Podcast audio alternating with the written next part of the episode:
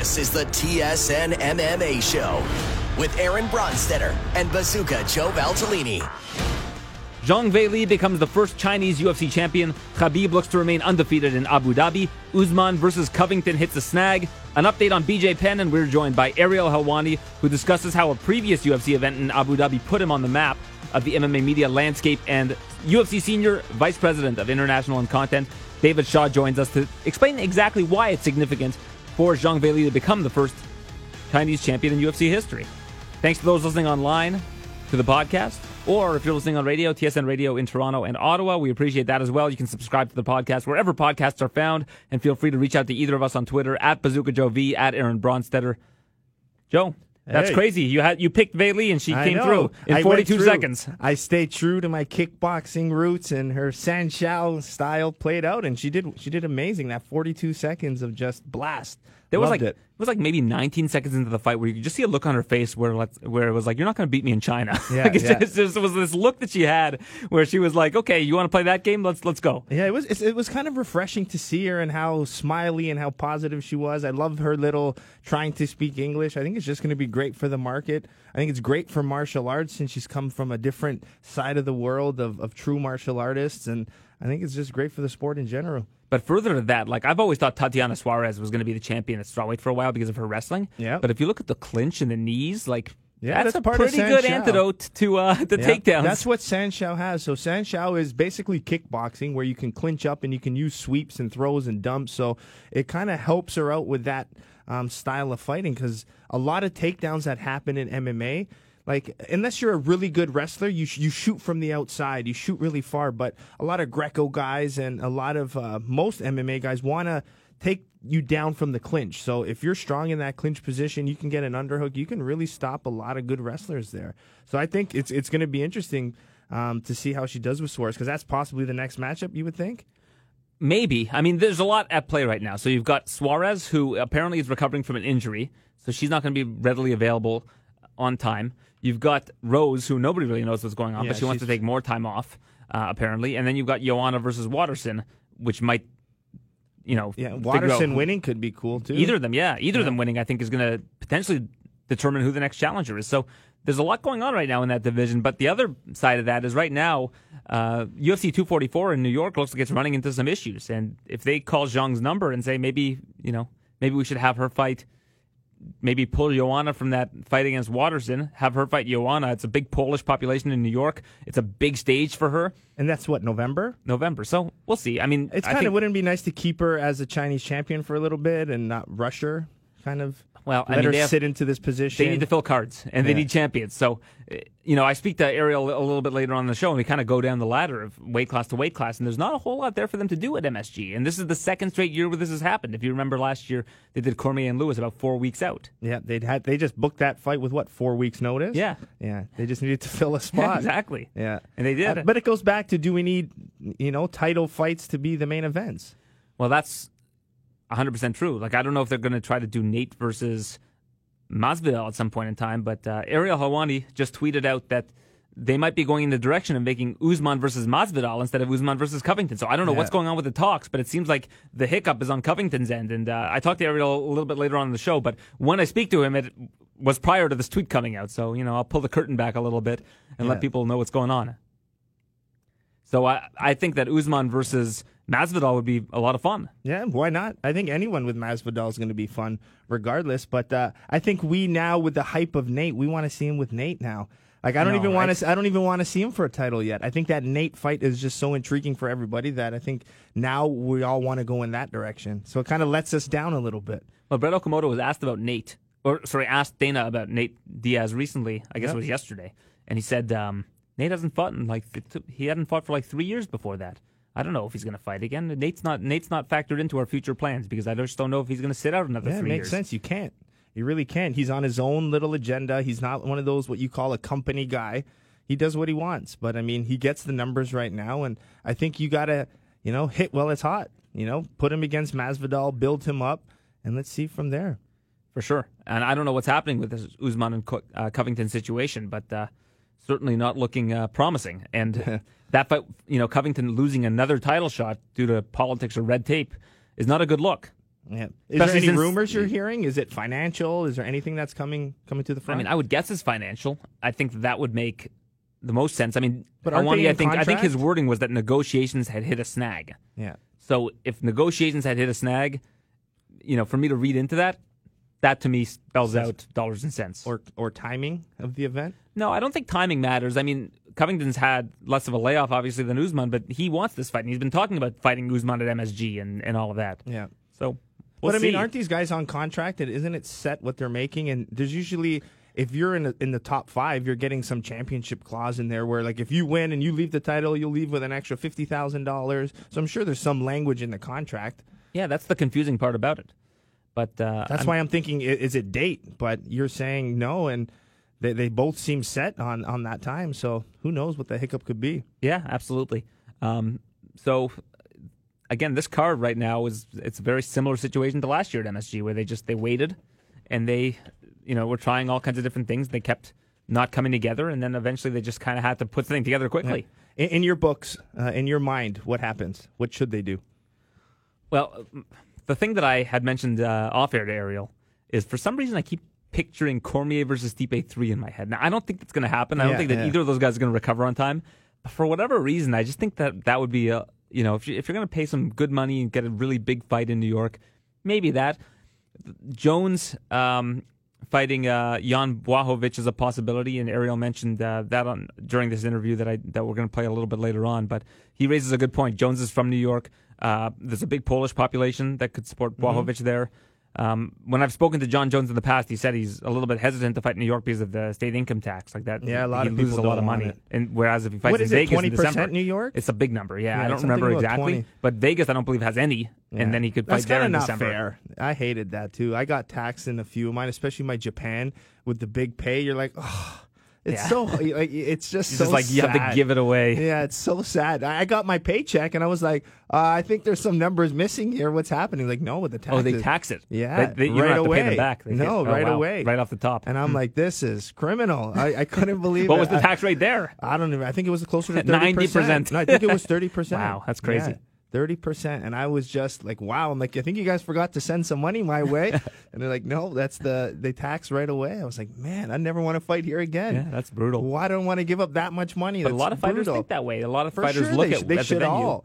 They should all be Not to mention that, that, the. New York Commission is a little bit weird. Like they do, they pull people from fights, and they, you know, it's a little bit. New. York's always been a little tough. I Yeah. fought there, and I mean, there's great people, and I have a lot of great friends. But I think just in MMA in general, with you know, they didn't even allow elbows until recently, right? They've always just been.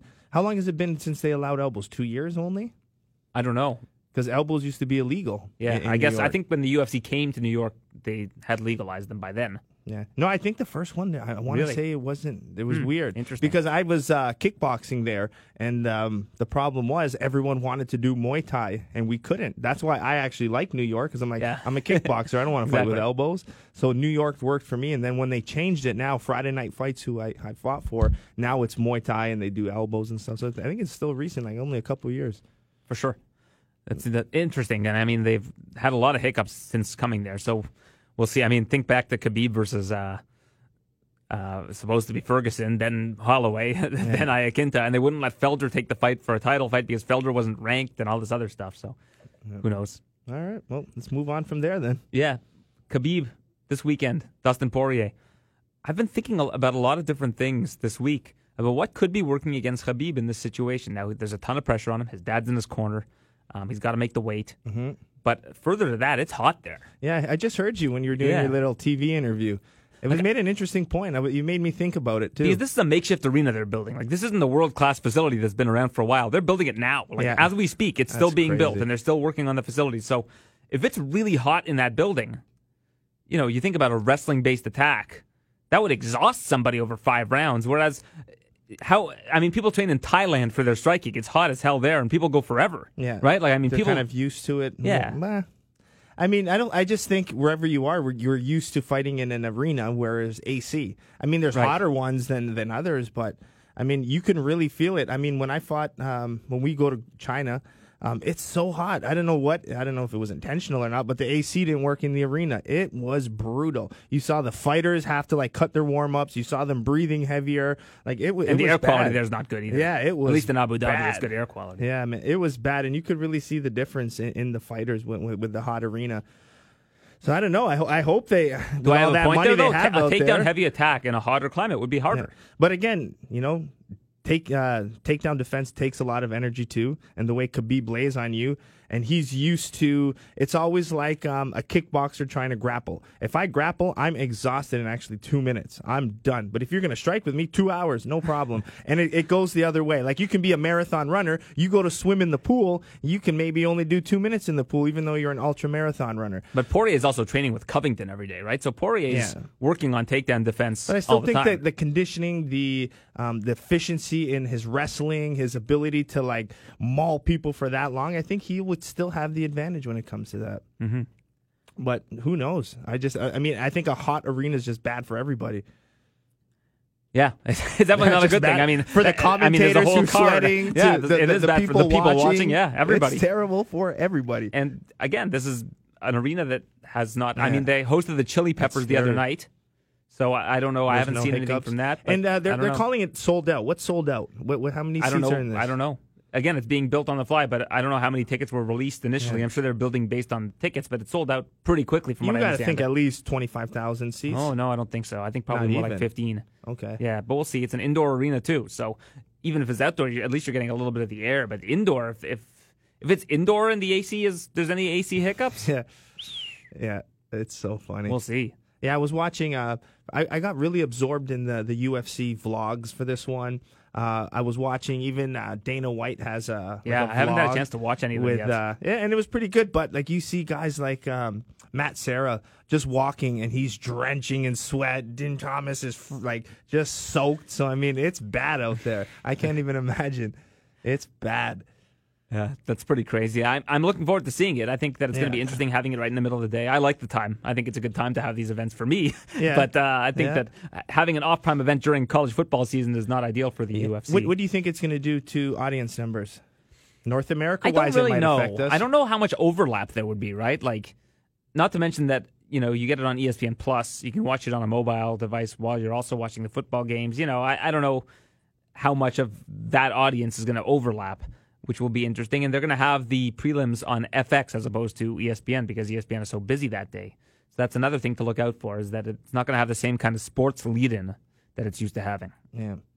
That being said, I think that the numbers from the Middle East and, and everything are going to be really big. Uh, it's airing on uh, public television in Russia to 150 million homes Wow. that can watch it for free. Yeah, yeah. So, I mean, that's going to be a lot of at least visibility for the sport. I don't know where the money comes from, but, uh, and I mean, Abu Dhabi's paying big money to have the event there. Yeah, So, I, you know, I. I think that they're probably, the viewership for them in North America, I think is kind of a, not something that they're super hung up on for this particular Yeah, card. They're just excited that it's building.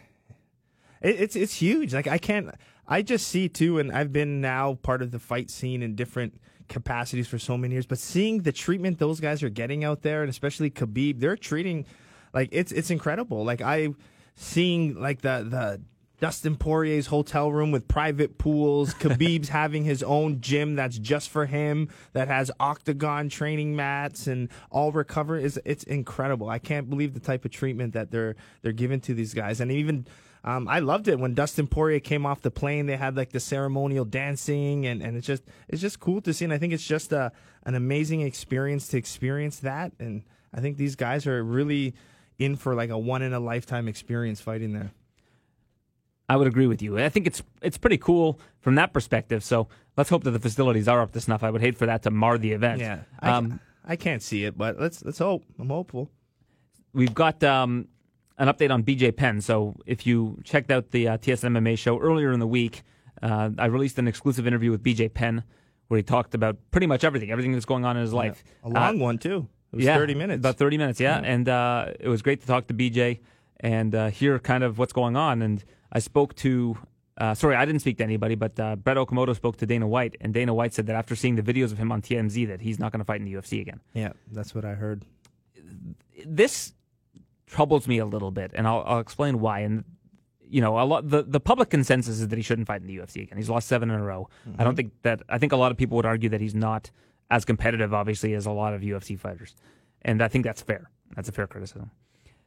The fear that I have is that without the UFC and without having a fight to look forward to, and without that being a part of his identity, that things tend to go south a little bit for BJ. Mm-hmm.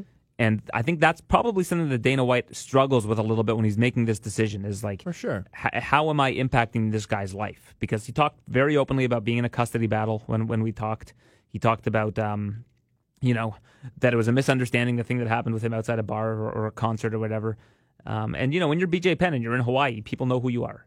Uh, you know, that's going to be something that always happens. And apparently, a lot of fighters have people try to pick fights with them outside sure. of bars.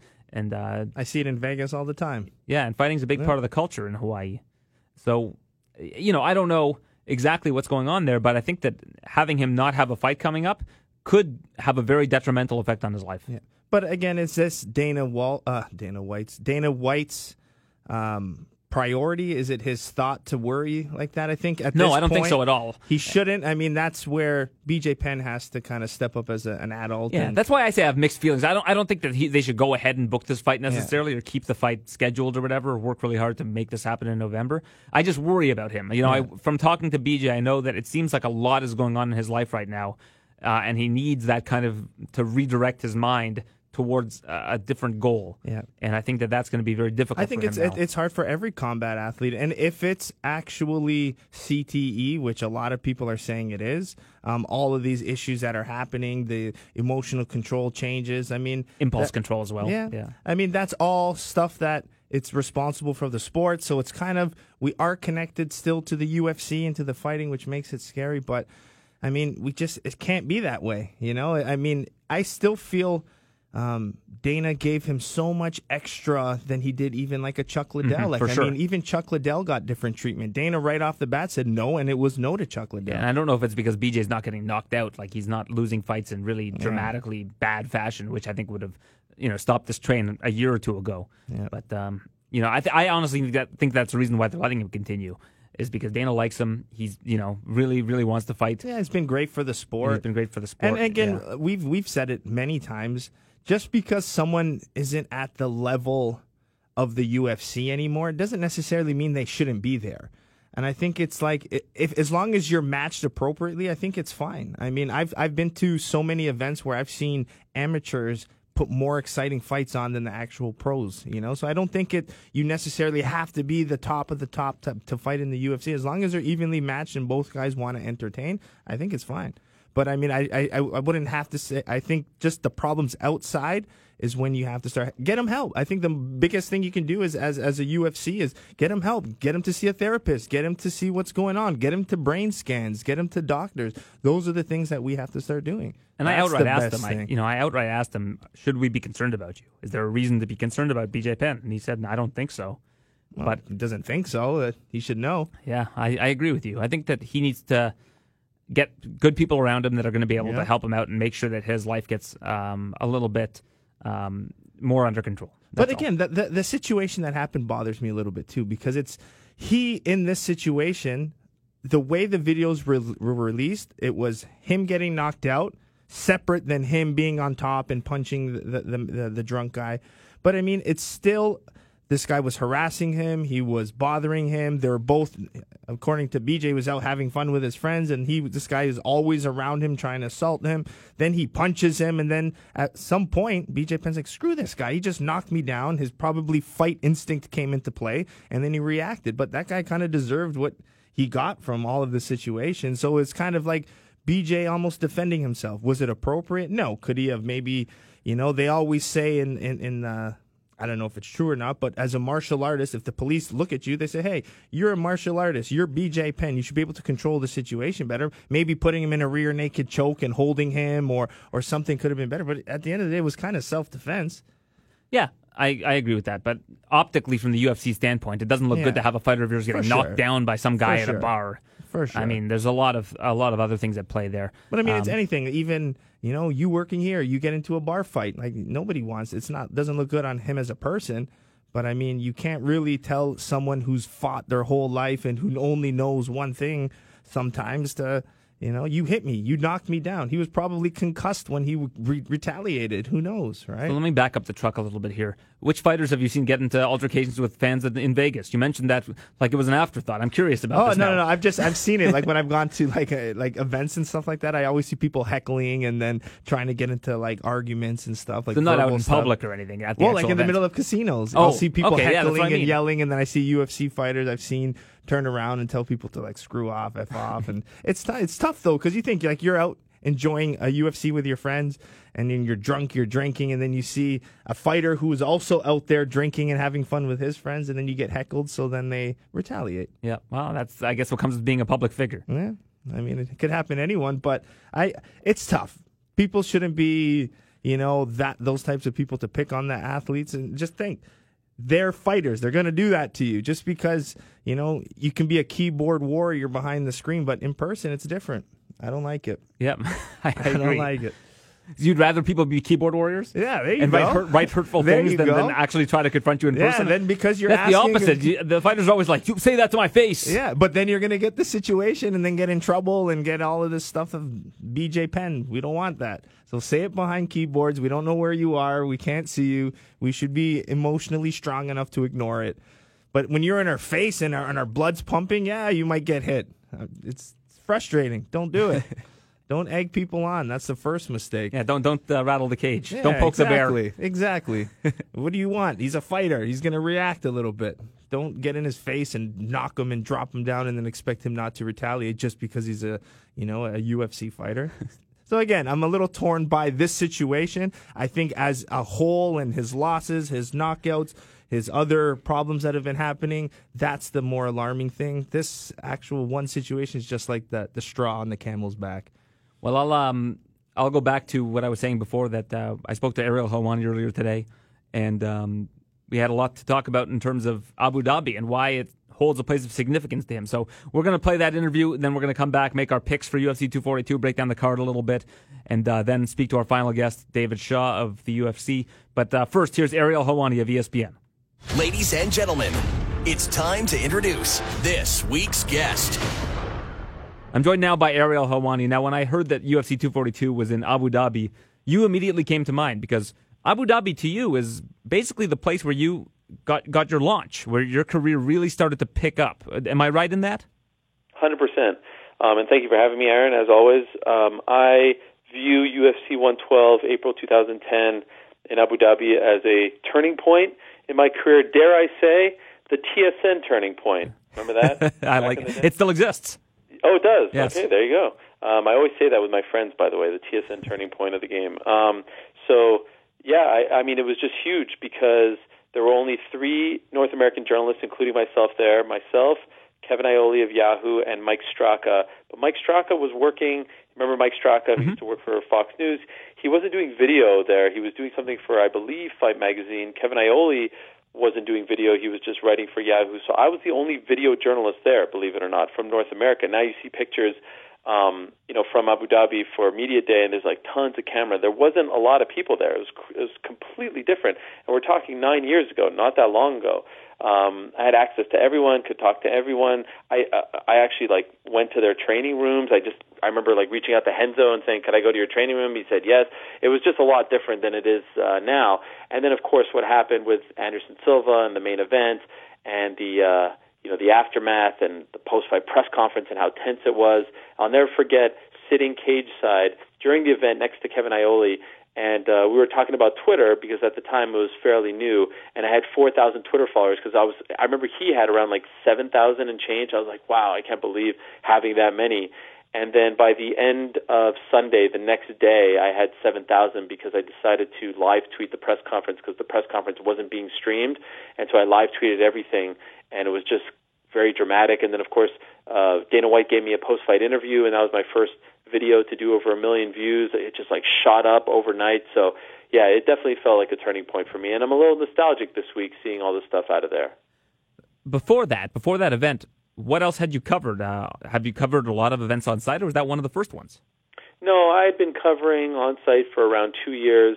Um, for the first year and a half or so of my career, UFC wouldn't credential me, so I would cover a lot of Strikeforce, Affliction, Elite XC, IFL, those events, um, and then UFC.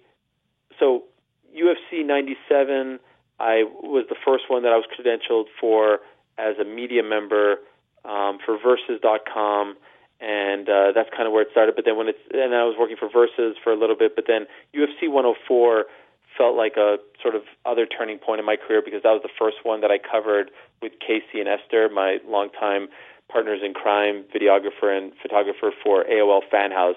So starting with UFC 104 was where we started to go to every event and do like the the coverage that you know we we, we became known for in many respects.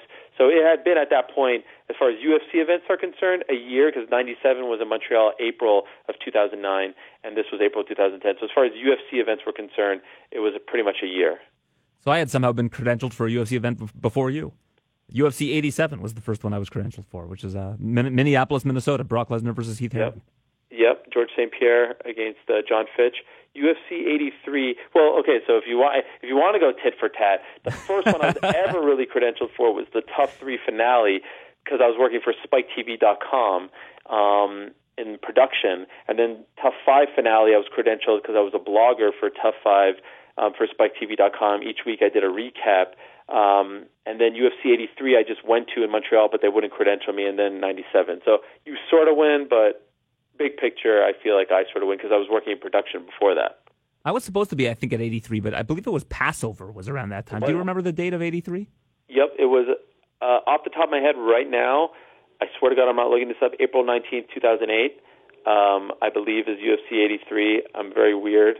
I you remember everything. I, yeah, and I remember watching it at. I didn't go to the event. I went to all the other stuff. Like I, I, I hung out at the hotel in downtown Montreal. I remember talking to John Chaimberg, who is GSP's coach, Roger Huerta. Um, but I didn't go to the event. I didn't even buy tickets to the event because it was one of the Passover Seder nights. I remember watching it after. Kenny Florian was the analyst. It was like the first time Rogan didn't go in years, so that was special. Um, and I felt bad that I wasn't there because it was the first event in Montreal. But yeah, you're right. It was Passover. I was in the I was there in the days leading up to it, and then had to go home. I had to go home oh, wow. before the event. You covered it? Yeah, it was with Gabe Morency. I was his producer at the time, and we did uh, live shows from Montreal where we had well, Kenny Florian was one of our guests there. Uh, Jon Jones was one of our guests there. Clay Guida. Wow. And by the way, I just looked it up. April nineteenth, two thousand eight. Look at you. I can throw any that? UFC number at you, and you just know. You know, it, it blows my mind. It's like how I was with baseball cards as a kid. I could tell you anybody's like the amount of home runs they hit the previous season, which is equally impressive. But basically, from '65 to now, if you tell me like UFC 96 main event, I, I could tell you the main event and maybe one or two other cards. Certainly where it was from, where it was held. Um, fight nights get a little funky, but yeah, from UFC 65 to now, I'm pretty good at that it would be a terrible talent if it was if you didn't do what you did. If you you know there are lots of people that remember all of these different sporting events that they don't don't cover it, but they just remember it, which I think is yeah, yeah. somewhat of a I useless talent. But you you actually can reference the stuff on the spot, which is a great uh, card to have in your back pocket. Sometimes I saw I think it was a video of Mike Greenberg of ESPN fame who can name I think every World Series um, from like some date from like 1950 something to now, which is pretty cool. But yes, this is a very niche thing that sometimes, like right now, comes in handy. Absolutely. Um, so, walk us through that event. What was it like um, being down there? And, and I guess when did you realize that what you were doing was catching lightning in a bottle and, and really resonating with people? Well, can I tell you the backstory? The backstory is actually pretty amazing. Like, I wasn't supposed to go. I was working for AOL Fan House, and uh, we didn't have that kind of budget to go to Abu Dhabi. And uh, Am I allowed to name other networks, other Canadian networks? It doesn't. It doesn't exist trouble? anymore. I used to work at said network, so feel free. Okay, so the score was uh, in business with the UFC, and they wanted to send the great uh, Sid Seixeiro, who's a Toronto media personality, Canadian media personality, go uh, to go cover that. Um, but he couldn't because it was the same time as the Final Four, and he chose to go to the Final Four. And we had like a content sharing deal with the score where like they would run some of my video interviews, and so they asked me. Um, Brendan Fife asked me, who was running the Score Fighting Series as well, asked me if I wanted to go to Abu Dhabi to uh, cover it for them. And there were no strings attached. They just wanted to have the content, but I was going there for AOL Fan House. And so the score um, you know, wanted to have a presence because I think they were just getting involved with UFC and were trying to see like what kind of, you know, they had that show with Morrow and all that stuff, so they were trying to see what kind of interest there was. So I went, and uh, Casey and Esther went with me, and uh, it was amazing going there because the hotel was just like phenomenal. I actually just did like a, a trip down memory lane about this. Like we got there, we le- we went from Toronto to Abu Dhabi. We got there, and uh, I went straight to to interview Renzo Gracie and some other people who were um, uh, competing on the card like that night as we landed, and it was just you know, I'm in Abu Dhabi, I'm in the Middle East. I'm Jewish. Like what? I like this is just a crazy. Like I never thought I'd be covering an event here. The next day, the next morning, Dana White held a media lunch with uh, the media, and only Iole and I were there from North America. And at the time, the big story was him trying to sign Fedor Emelianenko. And there's a clip online of him saying that he's obsessed with this, that he wants to get this done. This is his number one goal, and he was trying to get it done. The week prior, I was on a show called The Daily Line on Versus, and I said that Fedor was the pound for pound king in MMA.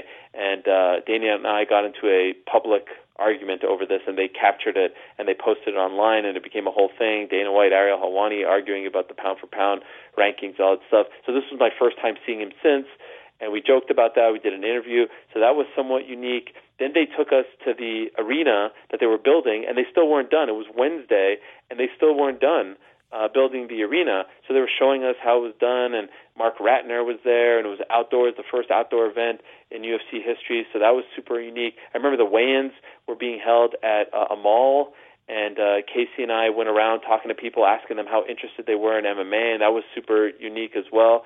And then, of course, the event itself was outdoors. You have all these dignitaries there. Each um, like every group of three fighters had their own trailer outside. There was no locker room. It was just in the desert, and uh, they allowed us to go do post-fight interviews outside. Like if you type in Ariel Helwani UFC 112 interview Phil Davis, it's just like Phil Davis and I outside, and he's sweating, and it's super hot, it's super humid. The post-fight press conference was uh, in a tent so that was super unique as well. And uh, you know, I'll never forget going up to Dana after the press conference and asking him to do the interview when everyone was so mad at Anderson. He really didn't want to do the interview. He was very upset. And I remember him saying, "I have a pain in my forehead right over here that I can't get rid of, and he's waiting for me outside." Um, and I'm going to go talk to him in my trailer about what the hell just happened because Anderson had just sort of spoiled their their their big debut in the UAE. So all these things have have stuck with me. And as far as like resonating, you know, I think it started a little bit before that, but just because I was doing video interviews and no one else was really doing them, um, there was a time at the you'll, you'll appreciate this like at the media workouts, like it would literally be a scrum of writers, and then everyone would move off to the side, and I would do a video interview, and there was no one else. And of course now that's totally different. So uh, the times have certainly changed.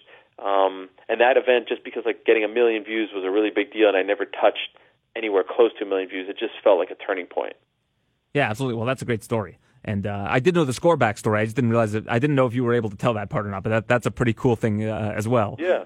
No, I've I've told Sid multiple times on the air that without him, I don't know if I get that turning point. You know, it maybe came, it would come at a later date, but I was very appreciative of that. Um, you know, it was it was huge that he he bowed out. I remember going to. I mean, that whole week was just crazy. I remember going to Mauro's house the night before I left his apartment, and we watched Butler Duke in the national championship when Gordon Hayward took a shot from half court and almost banked it in at the buzzer. And I was sitting there watching it with Mauro Ranallo. It was just the whole thing was wild. It was also, by the way, in the midst of a crazy three week stretch where I went from um, New York to uh, Abu Dhabi, well, to Toronto for a little bit, then Abu Dhabi, back to Toronto, Toronto to Nashville to watch um, Strikeforce Nashville, where they had the brawl, the Diaz brothers and Mayhem Miller, to Sacramento for the WEC 48 pay per view, Aldo Faber. In three weeks, I did those three events, so that was a crazy time.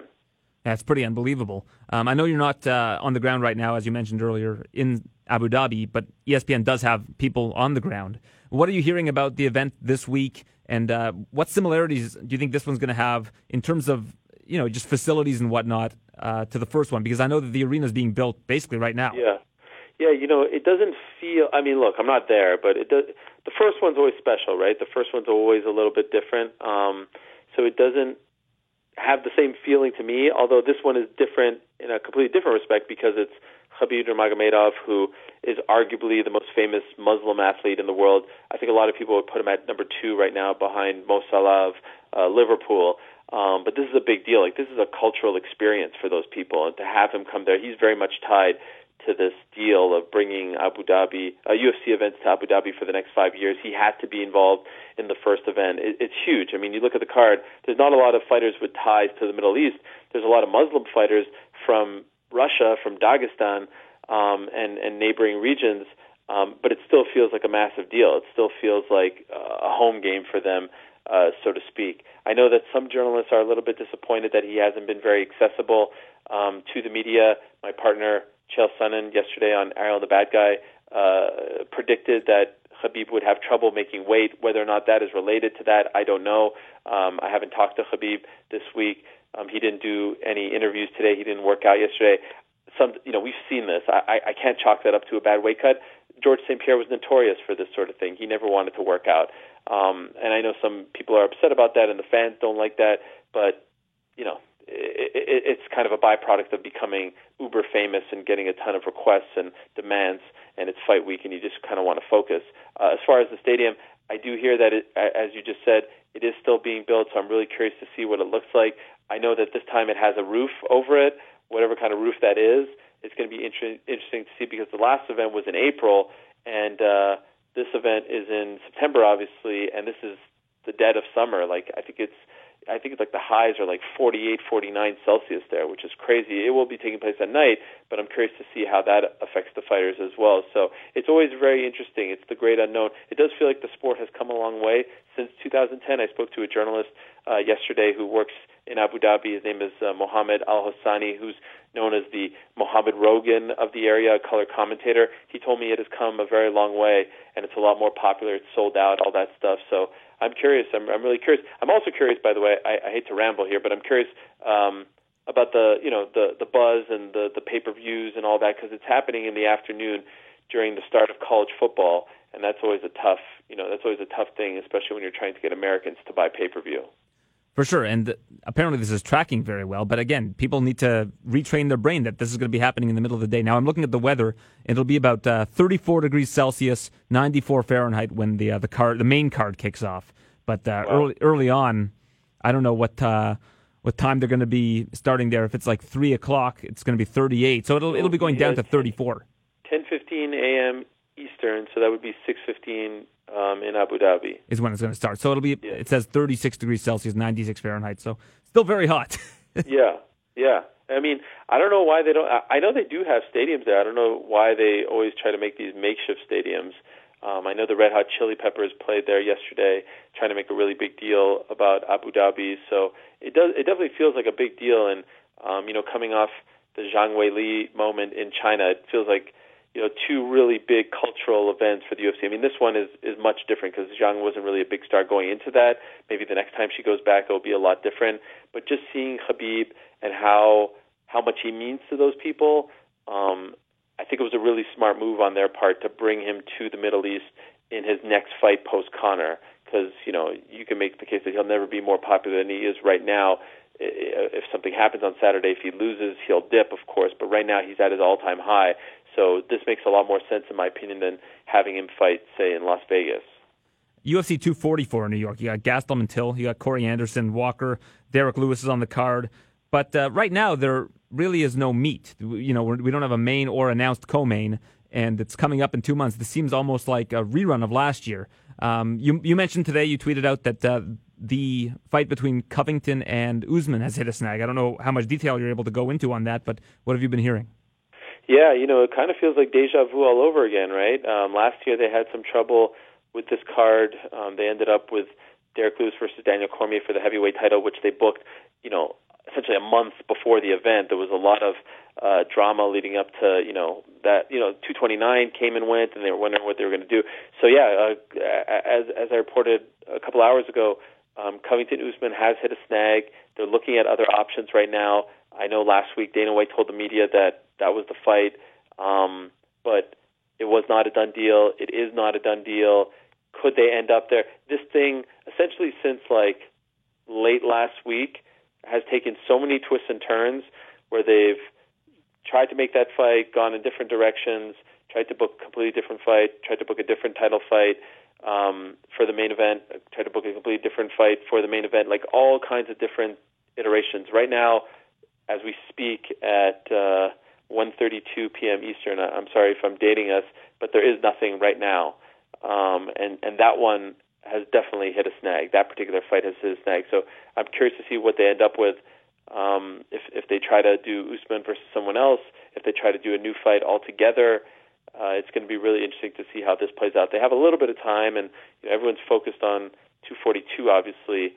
Um, and like I said, they booked the last one a month out, but I don't think MSG liked that very much. You know, this is a big deal. Going to MSG is, in my opinion, just as big as International Fight Week, if not bigger. You really need to have your ducks in a row, and they're trying, but uh, they're hitting some road bumps here and there.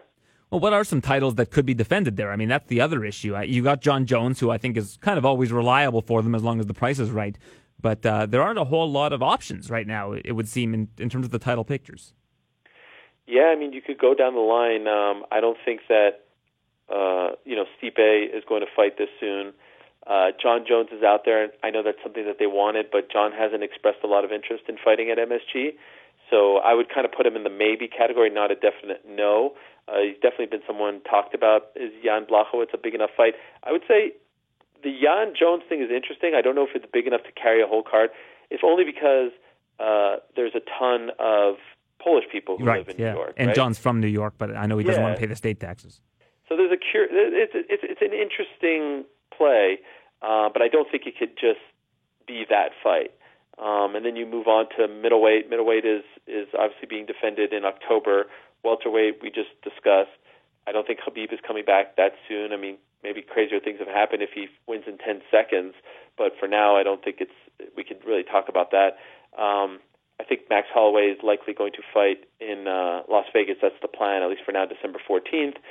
Cejudo isn't ready. He's the 135 and 125 pound champion. We know about Amanda Nunes, uh, who's fighting on December 14th. She's 145, 135. Shevchenko, nothing really out there for her.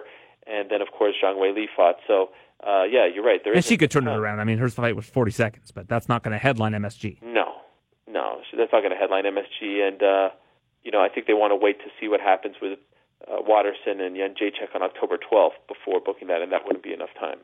Absolutely. So yeah, so they don't have a whole lot of options in terms of the title picture. And this is another one of those issues with champ champs, where you've got Nunes and Cejudo lording over two divisions, and that basically uh, waters down your main event pool, so to speak. Yeah, but I will also say, like, all right, if Cejudo wasn't the 125 champ and if Nunes was one, the 145 pound champ, I don't know if those champions, if there's anyone out there who's big enough to headline MSG. Look, they have a lot of options at 170 right now. Um, you know, I think Usman Covington is a fight that has to happen, but you know, you, you have. Do you try to pay Jorge Masvidal? Do you try to pay Leon Edwards?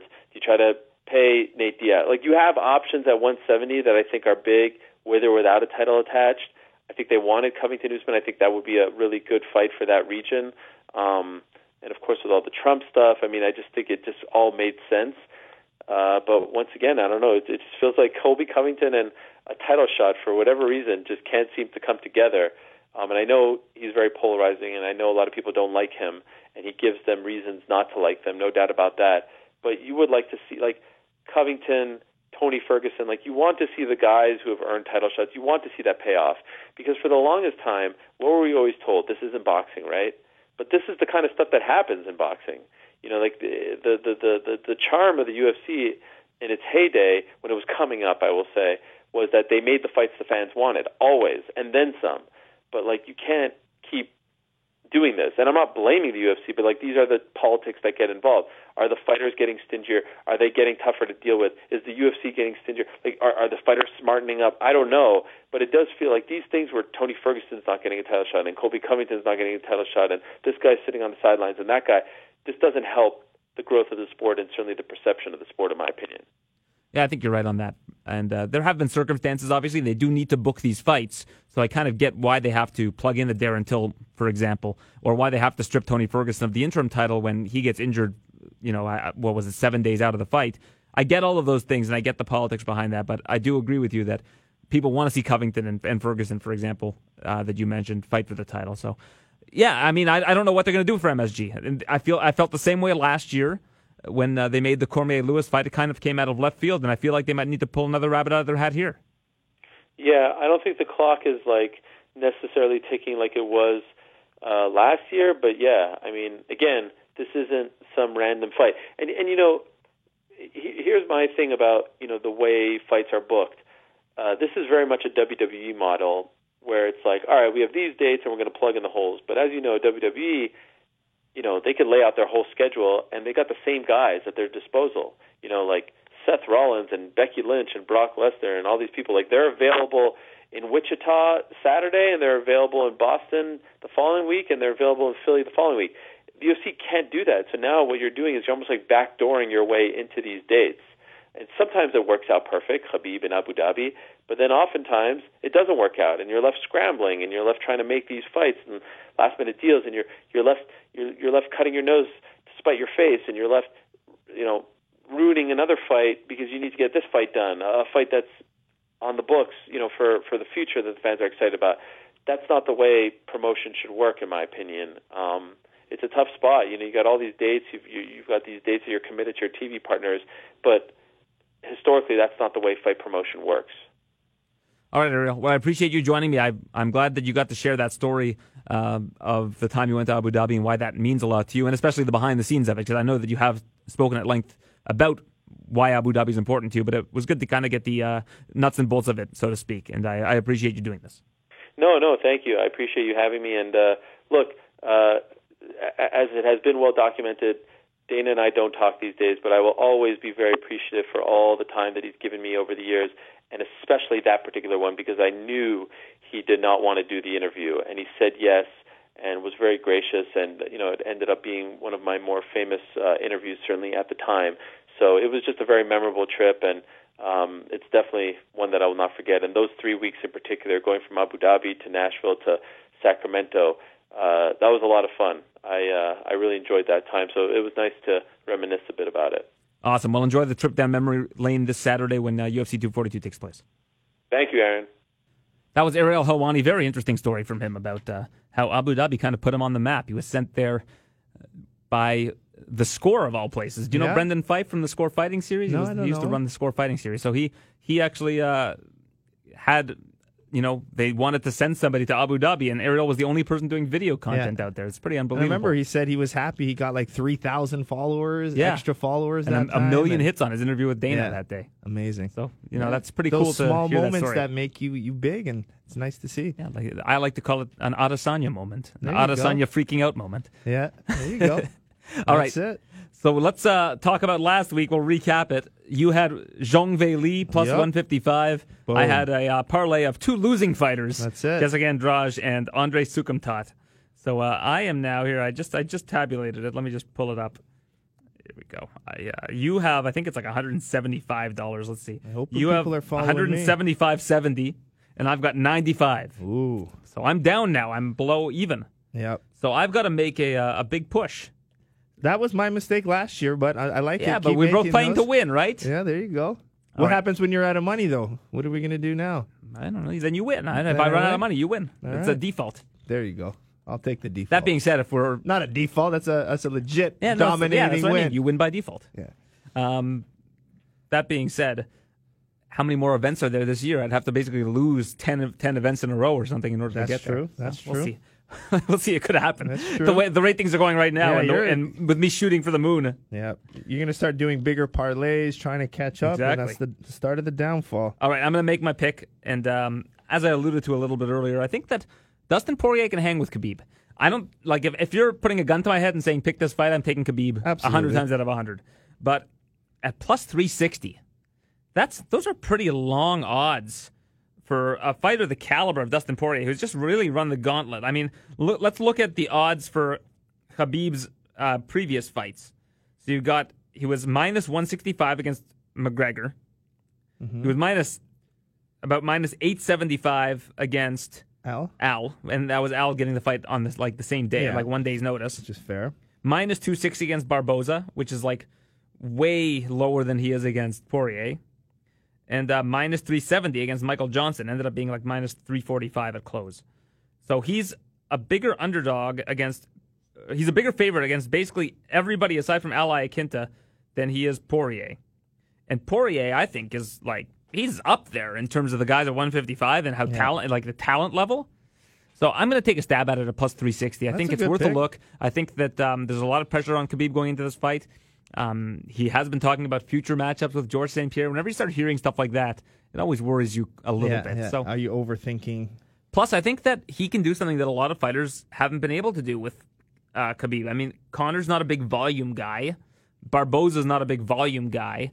But I don't think you can throw volume against Khabib. If you stuff his takedowns and he's tired, you can throw volume at him. You can Oh, I mean, forward. later rounds for sure. Yeah. In the and first I don't think, few and rounds, I think it's going to be tough. Yeah.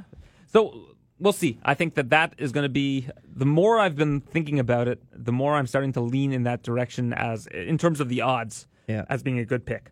Like I visualize in my head to see this fight. I see the first two rounds easily going for Khabib. I think he's gonna be able to control the distance, don't know, control the pace. I think it's those third, fourth, and fifth rounds where you'll see Dustin do something. I think you'll see Khabib in some trouble at some points, but I think he's gonna able be able to use his wrestling to save him, and he'll get a decision. But Yeah, that, that's what I would think too. I think that if you are gonna, if you like Khabib in this fight, that's the side you want to be on. Is Khabib Yeah. by decision. I think that's Yeah. the one that makes the most sense. Yeah. I don't Um, think he can. Fi- I don't know. You never know, but I don't. I don't see him finishing Poirier. Just knowing how tough and, and durable Poirier is, I think it would be tough to finish him. Yeah, I agree with you. Um, all right, what, what do you got? All right, I like. Uh, I know it's a rematch. Uh, I like Edson Barboza against Felder. I like that that number too. Yeah, I like it. Um, isn't I thought he would have been a little bit more of a big favorite, but I know this fight. Paul Felder fought him as um, I think it was his third UFC fight. Now it's his thirteenth, so he's uh, become a, a veteran. He's become a uh, a commentator, which has made him a more intelligent fighter, and he's now training with Duke Roufus, which helps his striking. But I just think Barboza's got more of that explosiveness, that length that um, he can do some good work with. And I know Paul Felder's wrestling isn't going to be that big of a factor, so I'll go with. Um, yeah, let's go with Edson Barboza, and I want to parlay it. I think. Oh, I'm, here we go. I'm thinking I'm stuck between. I like Andrea Lee. I think she's fun to watch. I think Joanne Calderwood is more of a uh, a, a forward boxing pressure where uh, Lee can kind of do a little bit more. So I think I'm going to parlay it with that. all right, so Andrea Lee and Edson Barboza. That Yeah. that would pay plus one forty one. Yeah, I'm okay with it. We'll go with that. I like Taisumov too. Mairbek. Yeah, well, I don't know. Carlos Diego Ferreira, whenever he's, He's just underdog, wild, seems to right? win. He's no, no, no. no, I wouldn't call him wild. I think you're thinking of Michel Pereira. Carlos Oh Diego, yes, that's yeah. why I'm thinking. Yeah, yes, Carlos yes, Diego yes. I haven't a- seen him since. fighter. We've been excited to see He's him. fighting next weekend. Okay, good. Vancouver. Good. Yeah, Yeah. I was. I'm really big on watching him. Yeah, he's uh, he's a lot of fun. I was thrilled to be cage side. I'm never sitting the cage, near the cage, Yeah, as. I told you. I was cage side for that was the first fight since I've started covering the UFC that I've been sitting cage side for is Michel Pereira's debut. what a fight to be cage side for. that's right. I'm I'm trying to get cage side for uh, for Gaethje versus Cerrone. I've requested a, a spot at the, a seat at the table. so Yeah, to you should. Yeah, you should. You got to live that moment. And that would be when? When's that That's one? next That's weekend. next weekend, right? Yeah, I thought it was weekend. two weeks, but yeah, no, next I'll week. be in uh, Vancouver one week from today. It will be media day. Be fun. One week from today, you're in where? Sorry. Vancouver. okay, I'm in. Um, I'm in. Ed- I'm in Calgary. Oh, nice. What are you doing there? I have a seminar. Oh yeah, I I'm think doing you mentioned a this. seminar That's in. Calgary. Uh, sorry, I'm, I'm actually flying to Calgary. I was supposed to do a Calgary uh, seminar in Calgary, but that got moved. So I'm there just to see Banff. I haven't seen. I- Oh, so yeah. just- so I'm gonna go see Banff, and then I'm gonna just drive. I'm gonna rent a car with uh, my buddy Derek, and we're gonna drive over to Edmonton and then uh, do the seminar there. Oh, you got an Edmonton seminar. Cool. Yeah, yeah. All right. But I want to see Banff. I've been to Calgary three times and I've never seen it. And I've seen pictures, and it's definitely on my list. Cool. I like Edmonton a lot. Edmonton's a fun city. It's nice at this time of year. Yeah, hopefully. I'm, ex- I'm excited. So looking at the rest of this card, there are a lot of big favorites here. I mean, you got Zubaira Tukhugov who's uh, coming back, facing a uh, I don't know if it's a short notice opponent. I just don't think they were able to get somebody to sign to fight him. Um, in Lerone Mur- Murphy, who's uh, a newcomer to the uh, organization. You got Canadian Sarah Moras on the card. Yeah. Um, Belal Muhammad, a big favorite against Takashi Sato. Curtis Blaydes minus 500 Yeah. against Shamil Abdurakhimov. I think that that line's probably about right. Yeah. Um, the parlay I was going to put together, uh, my other pick, aside from Poirier, was a, a parlay of Blaydes to Hugov and um, Belal Muhammad, which I think is probably a more likely uh, outcome. It's just the Belal Muhammad one is the one that gets me a little bit nervous for whatever reason. And and Makhachev, they're saying he's the next Khabib, right? Yeah, Makhachev, when he came into the UFC, that's what they had kind of been saying is that he was like, you know, very similar to Khabib, similar wrestling style. Now, if he takes down Davi Ramos, Ramos is really has really strong BJJ, and I'm interested to see how that would play out if that if that takes place. But um, that's not a great stylistic matchup for for Ramos, but we'll see how that one plays out. And uh, this card isn't fantastic in terms of a pay per view when you look at name value and the co main event and all that, but it's got a very, very good main event that I, I don't think anybody's going to miss this card uh, based on it not being that strong underneath the, the main event. Is there, um, you always give me the one or two um, early prelim or prelim I should look out for? Well, I think Muslim Salikhov versus Nordine Taleb is one. Salikhov is a, a big kung fu, uh, it's a competitive Striker kung based, fu. I hope? Yeah, it's like he's a, he was a competitive I'm, I, I think it was Sanda or something along those lines. I'm going to look him up. He was like really, really decorated in that realm, and I just want to make sure that And I the- likes to stand up. yeah, good, exactly. Good, strong low kicks. Nordine's going to stand. Yeah. This guy's going to stand. Okay, I like He- yeah, so he's he's won the Wushu Sanda Kings Cup. He's like a, Yeah. a, a, um, superstar in China. I'm surprised they didn't put him on the card last week, but uh, yeah, so he's like the king of wushu. Basically, he won the world title in 2007, 2009. It's the same style as uh, Zhang. yeah, Yeah. so that's going to be Sanda. interesting to see because I think that's going to be a mostly stand-up fight, and uh, I uh, I think that's when you want to catch. Yeah, I think the Russians are really good at um, the sanda, the wushu sanda, because it's almost like sambo, where they can do the throws and tosses and mixed with striking. Yeah, and he's from Dagestan as well, so I think he's got something of a wrestling background. I don't think he's going to use it in this particular fight. I'm just shocked he's an underdog at plus 100. I think that's a an interesting uh, price there. That might have been a, a better pick than uh, Poirier, but eh, you know what? I'm, I'm done Yeah. already. I've already made my pick. What about uh, Zak Cummings? Zak Cummings, that's an interesting fight too. Um, Cummings has looked really good at 185, and um, Akhmedov is a he's a good fighter that um, he's very well rounded, and I think that that could cause cause some troubles for Cummings. But and I also think that traveling overseas could be an issue, but. Um, and the audience, I think, is going to be overwhelmingly on Akhmedov's side, but that's a that's a close fight. I don't know exactly who I would pick in that fight. I'd have to go and look back at some some of Akhmedov's previous fights just to remember exactly what he brings to the table. But Cummings looked really good in his last outing against uh, Trevin Giles on that Rochester card. So, uh, And yeah, is there uh, is there do we have any athletes? Because I know a lot of the complaints were for this card was they're they're mostly Russian athletes on the card. There are a lot of yeah, there are a lot of like Muslim uh, athletes from the Baltics. As a result of that, there aren't that many Middle Eastern fighters, Yeah. but there aren't that many in general in the UFC. Yeah, so. I was gonna say, is there any athletes, I mean, or Belal should they Muhammad have brought is- in any um, up and coming talent for it, or Uh, Belal, I believe, was born in Palestine, so that's from the region, I guess. and he trains Ot- at Duke Othman Roufus, right? He trains with Duke Roufus, Belal yeah, Muhammad, uh, yes, right? he does. Yeah, and Otman Az- Azaitar is um, he is from I think Egypt, but he's he's fought in the Middle East for years, so he's another guy that is going to be kind of familiar to the Middle Eastern audience if they were watching regional cards. I don't know who Fares Ziam is, but I would imagine that he might be a, a local fighter because I think he's like a late replacement. I- I don't know much about him. Apparently, he fought in Glory. Maybe. Mm, not with me. No, all right. really? Not when you, let me let me go look it up. Maybe. I don't know. He's from Bulgaria. He's from France, He I guess. maybe was on an Bulgaria. undercard when I wasn't calling them. Maybe. Yeah, you can look him up, and uh, yeah, he's um, yeah. I think he fought in an undercard in in France, Glory Okay. forty seven. Yeah. See, I wasn't at that time. Todd and I weren't calling the undercards. Okay, there you go. So as of the later times, now I call every single fight. But the early first two fights, he probably was. Yeah, his face does look a little familiar now. Mohamed Souane is that a guy you know? uh? Sunni. yeah, Okay. Yeah. Okay. Okay. Yeah, he There you did. go. All right. I'm throwing some Glory stuff that you don't even you know. You look at That's that. it. Pat myself on the back. There you go. So uh, that's going to be a, a fun card this weekend. I'm looking forward to seeing uh, if Poirier does have what it takes. I mean, Poirier's been on such a roll. That doesn't mean that he's going to be able to beat a guy the caliber of Khabib. I mean, Khabib's undefeated for And it's just a great story if he does get it. I mean, because he started what as a featherweight, kind Yeah. of went to the top, had a downfall, came back, made another rise in the lightweight division, came from a lot of struggle, and you know, it's just a, a good story of. Uh, I mean, watching some of his stuff, he said he barely finished grade nine, and yeah, gives gives money to charity after all yeah, his it's just fights. an amazing guy, fight- an amazing athlete. Did the, the sport did amazing things for him. I think it's just a great story. If he wins, I think it's great for everyone, and I think um, Not great for Khabib. not great for Khabib. and but For a lot fans. of people are saying it's great for Conor because that's probably the fight Conor would come back Well, for. yeah, right? I mean, he's beaten Poirier before. Yeah. So maybe that's something that would entice him. I mean, Ferguson's going to get the next shot, it looks like. Dana said yes. regardless who wins. I think so. I think so. I think You don't I think, think Conor, with his star power, will step in and be like, "Hey, let me jump in and." Because the don't know if Poirier this time. beatable for him, right? Yeah. The Poirier fight is winnable for him. Where Khabib, nah, I don't know. He's not. I don't think he's gonna have a chance against Yeah. Khabib. You know, I think that uh, if Khabib loses, maybe they make Khabib versus Conor because it makes a little bit more sense. Yeah. But I don't know if that's the fight that would. I, I would like to see Gaethje versus Conor. I think that's the fight to make. Yeah. Or Diaz versus Conor three.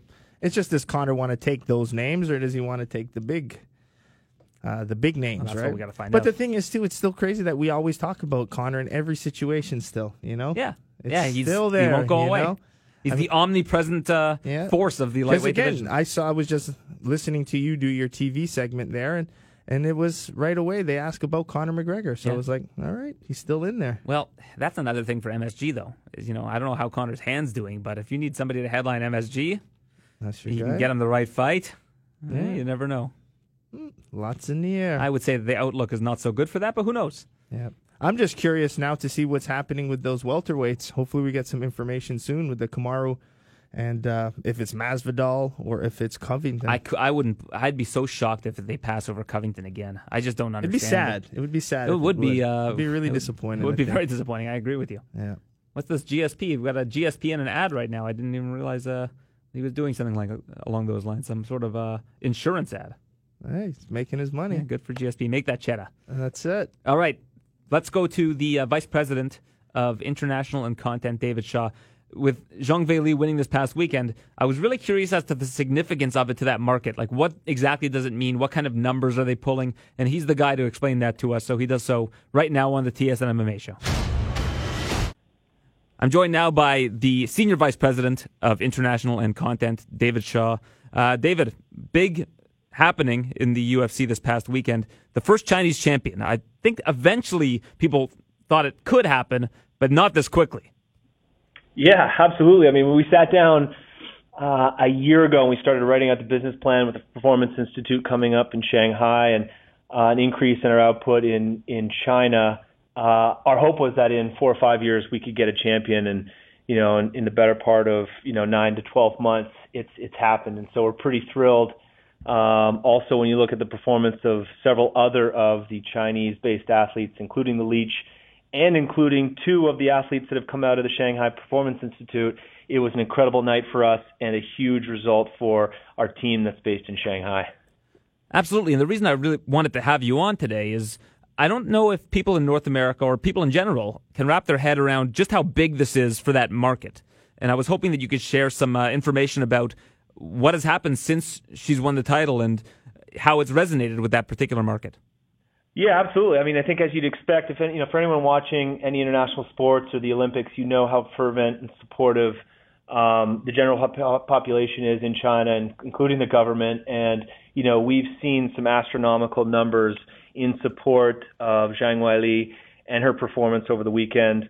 I mean, to, to give you a, a bit of a, an example, I mean, we've we, we had coverage, primetime coverage, including interviews on CCTV in China, which is the China Central television network, which basically is accessible to more than a, billion viewers in that country. She is front and center across a whole, you know, swath of, of print media, online media. I mean, this is this is everywhere um, across China, um, shattering records we've ever had on some of the social platforms like Weibo and Douyin and WeChat. Um, it's safe to say that this has been, uh, you know, a home run for us uh, and and and Zhang in China um, and something that I think is going to pave the way to many more athletes being involved in the sport and many more viewers consuming mixed martial arts content uh, around the world.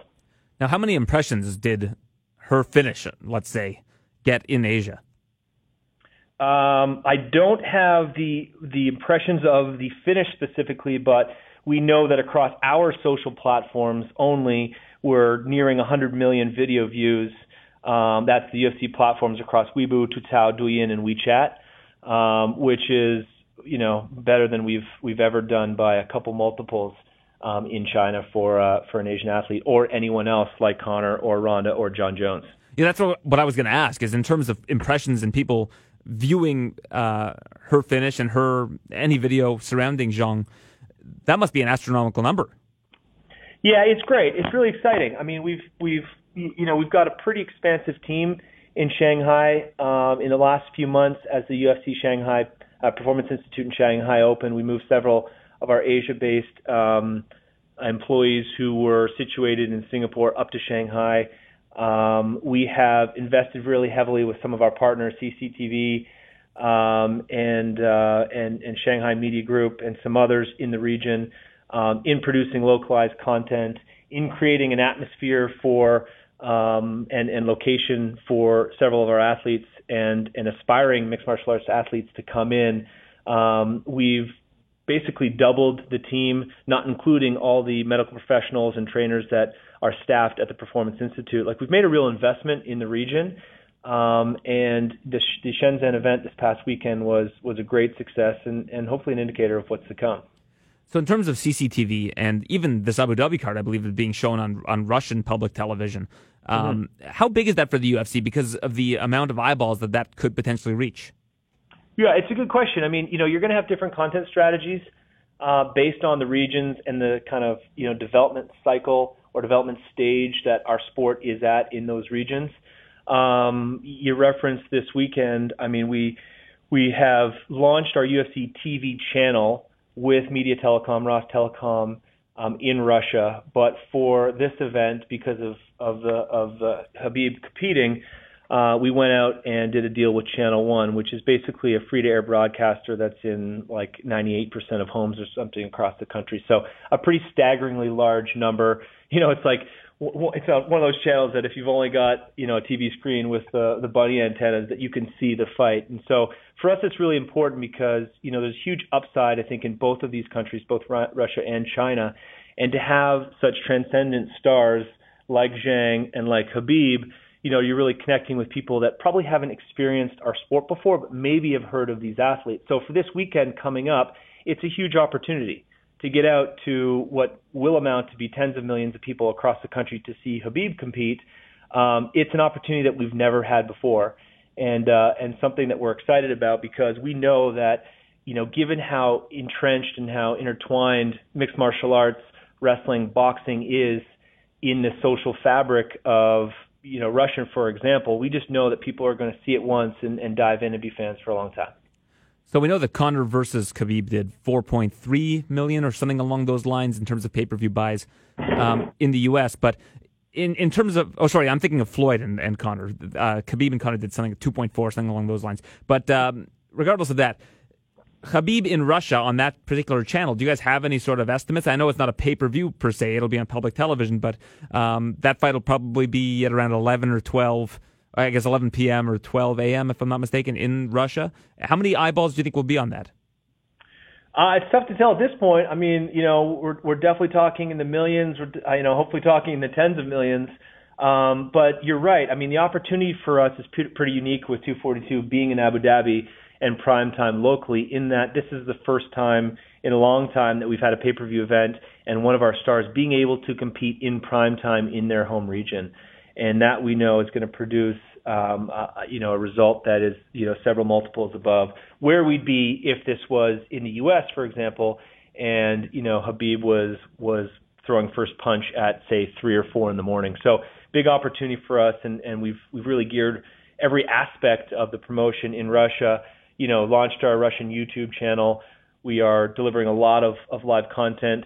The Russia UFC TV linear channel was launched a few months ago, you know, all in preparation for uh, for this fight and what we believe to be several years of success um, in the country. And finally, next week is the final event in Canada for the year. It's in Vancouver. So uh, yeah. no no Canadian events for the rest of the year after that. But are there some markets that you would have liked to get to this year that you're hoping to get to next year? Yeah, I mean, we definitely it's been it's been a few years since we've been in Quebec, and so um, you know Montreal is is always on the list. Um, we'd like to get back there. We want to be in Toronto every couple of years. Um, we haven't been to Atlantic Canada in maybe a little over a year, so it might be time to get back there. So we're starting to, to, to plan this out. We've kind of gone through a couple months of, you know, playing with this puzzle of which events should go where and on what platform, and dealing with the different needs and, and desires of all the international regions. We're starting to see that schedule take place. Um, I'd love to be back in Montreal. I mean, it's it's a market that has meant so much to us in the early days prior to Ontario being legalized, and uh, we need to uh, do our best to make sure we're taking a, a quality card to all the fans that have supported us there for a long time.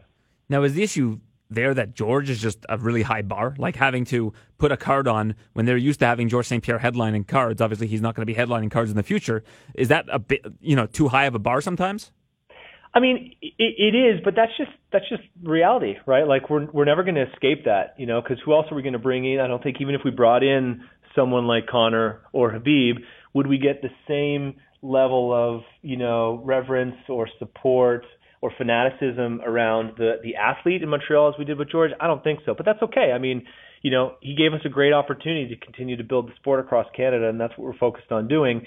Um, I think we've just got to be smart about putting on, you know, a, a good card that's going to connect with the local audience. I mean, we're seeing a number of French-speaking athletes compete well in the UFC, whether they're, you know, kind of Parisian French or Quebecois French. Uh, we've also got a few Canadians that, that keep moving up the ranks, and we'll see a few more of those next week in, in Vancouver. So, um, listen, are we ever going to reach the heights as we did with George? Hopefully at some point, but it's going to take a lot of work given how profoundly um, positive he was on on uh, the Canadian MMA scene for us. So it's an opportunity that we're uh, we're we're welcome to uh, pursuing. Yeah, that's certainly interesting. Thinking of uh, outside the box a little bit with perhaps a, a heavyweight title fight with Francis Ngannou would make a lot of sense in Montreal because of the French speaking, um, you know, the, the French language, I guess. It would be awesome. It would be awesome. And then, you know, there's obviously a lot of ties too between uh, the guys at TKO and, and several of the individuals that are building mixed martial arts in France uh, with Fernand and, and everyone um, in uh, in Francis's gym. Uh, we've got um, we've got a couple new French fighters that are going to be competing in the next few months uh, one against Megan Anderson on uh, UFC 243 in Australia. So uh, heading into this period where you know we believe we've put the building blocks in place for legislation to occur and legalization to occur January 1. There's still a lot of work that needs to be done, but uh, we're we're heading down a path where we feel pretty confident about not only having an event uh, in French Canada next year, but having the first event in France next year, which is going to be um, a pretty monumental moment for us at the UFC, having been pushing for this for uh, for the greater part of a decade. All right, Dave. Well, thank you for this. Uh, next week, I'll see you in Vancouver. Gaethje versus Cerrone. Everybody should be setting their PVRs now. Don't forget about it because you don't want to miss that one. Oh, we're so excited. Yeah, can't wait to get back to Vancouver. Thanks for your time, Aaron. We'll talk to you soon. That was David Shaw, the Senior Vice President of International and Content, joining us to discuss the incredible ascent of Zhang Weili. I'm shocked, honestly, that China was able to produce a champion yeah. in such short time. If if you think back three years ago, like you could have just faded all the Chinese fighters. They were just losing almost every fight, and now they've completely turned it around. You know, they've become a, a really good market and have produced a lot of really high level fighters that are really improving by massive margins in every fight. Yeah, I don't know. It, it, it surprises me that they weren't there weren't more champions earlier. Knowing their history of martial arts, you would think that they would have evolved a little bit more to it, but. If their wrestling starts to catch up, I mean, we can get some really good fighters out of China. Yeah, and a lot of them are coming to America to train as well and learn that facet of things. Yeah. So Especially the Japanese. I find a lot of Japanese fighters are coming to America. And mm-hmm. it's just training at the bigger camps, the bigger teams, which is which is great. Well, that's a market that seemingly has lost a lot of talent over the years. Yeah. In terms of in the UFC, like who's the biggest Japanese name they have in the yeah, UFC the right Japanese now? Japanese totally fell out. Yeah. Uh, we, at one point, we had Yushin Okami, mm-hmm. which was probably um, Sexyama there. Yeah. Um, that's it. That, in the most recent times, were just those two? But you also think of early MMA. You think of like Sakuraba. Oh, the, the original, that, yeah. like when they did exactly. the pro wrestling. Oh, actually, style. there's also um, Kyoji Horiguchi. Okay, yes, right now yes, might yes. be the best Japanese fighter. Yeah. Um, and again, they tend to be smaller weight classes. Maybe you'll see more of them in one now. Yeah. Who knows? But, but the uh, Japanese market was always really good. For example, Antonio Carvalho, he would go to he he fought in Shooto because all the smaller weight classes were in Japan. There, mm-hmm. The UFC only had a 155 division. There was no 145, no 135. So a lot of the lighter guys had nowhere to fight. They could go to WEC or they so could they fight went overseas. to WEC or yeah. they go to Japan. There was no and WEC paid between. like eight and eight. Yeah, nothing. Yeah, and so. then Japan was probably wasn't paying much either. But uh, that's Japan. all the only option you had. Yeah. You see your paycheck and you're like, what? Where you're missing a couple zeros here. Yeah. Just like you said earlier. That's it. That income tax, which I didn't know about. Yeah. I'd love to go there though. That's on my bucket list. I got to go to Japan. I fought there. That was my dream to fight there, but now I have to go as a as a tourist. Mm-hmm. Go in, go to the, all the the temples and the outskirts in Osaka, and all. I would just need to see it all. That's what I'm going to do. I just love the culture, the people. It was just one of my best experiences. I need to go back to. When I turn 40, I'm going. That's what my wife says. Me and some friends can go. So I just Right. need to make it just three more, two Three and a half more years, Joe. Maybe she has it. a plan. Maybe there's Yeah. A plan. She's not gonna let you go that long. Who knows? Yeah, Um, I got my thing is, my, I'm so. I'm telling you, it's embarrassing for me to say it. I've never been to Thailand. it's not embarrassing to me. I've never been there either. I've never been to Thailand, but me, who's Yes, I sport, I my know. last, you know, how many years have I been doing kickboxing now? 15, 16 years of kickboxing. It hasn't even been an option. I've never been. I've never trained there, and everyone just assumes I've been multiple times. I've get never get Petch been. to take you. I know. That's where I want to go. You know, like just, I want to go with Petch, Sango with Sitthichai. You know, I have I'm the surprised Pinto Sinichai brothers. didn't get the rematch I saw. Uh, no, they're putting. Um, it's kind of nice because the current champ, though, they fought four times. I know, yeah, but that was a Nobody close fight. wants to see five again. So we're like, give it a break. should- I mean, give it one up, isn't fight he up three to one on him though? Yeah, give it one fight break. I think it's four one. I think it's actually five 4-1. fights. I think it's four one. And it's just like You got to give him the. You got to give him the rematch. Come I on, he beat him one four fight times. off. One fight off. I'm okay with one fight off. I'm okay with one, but the next one should be Sitthichai. How's this challenger stack up against Grigorian? Uh, as young kid, he's pretty good. Tijani Beztati, he's one of Oh, our yeah, youngest we've that's ever right. signed. Mhm. He's tall, he's lean, He's fun to he's watch. improved. He fought Sitthichai and Yeah. did really good using his length and movement. Um, I think the kid's got a good shot. Uh, I mean, I, I like Tijani. I think he's just uh, one of my favorite young kids coming up. So I think it's just great for him to have another title shot. Grigorian's just a beast, though. I mean, he's just his pressure, the way he he, he ring controls you and just beats you up. I think he's gonna. Tijani's in for a big fight, but there's a chance. But I I like the break, Aaron. I don't want to call another because it's the same kind of fight. How know? many of those fights have you called? Oh, I've called uh, when you get those southpaw left kickers. Like I've called so many of fights. No, I'm talking so about. I'm talking about fights. those two fighting each other. How many times have I called it? Yeah. I've, I've called all of them. You've called all except five? one. Okay. Except one, because one happened in Kunlun. Okay. Yeah, but I've called all the other ones. I've called it four times. I was like, that's enough now. Maybe they can just take your take the recordings of you and It's Grisham and easy just for me to call. Yeah, seriously, it's honestly the same fight every time. I mean, even I, I called their fight in China, and um, I thought Grigorian won, but everyone saw something different. It's just they're so close. You don't know. At the end of the fight, Todd's like, "Who do you think won?" I was like, "I don't know." Who do you think won? Todd's like, "I don't know." It's that close. Every fight's almost exactly the same.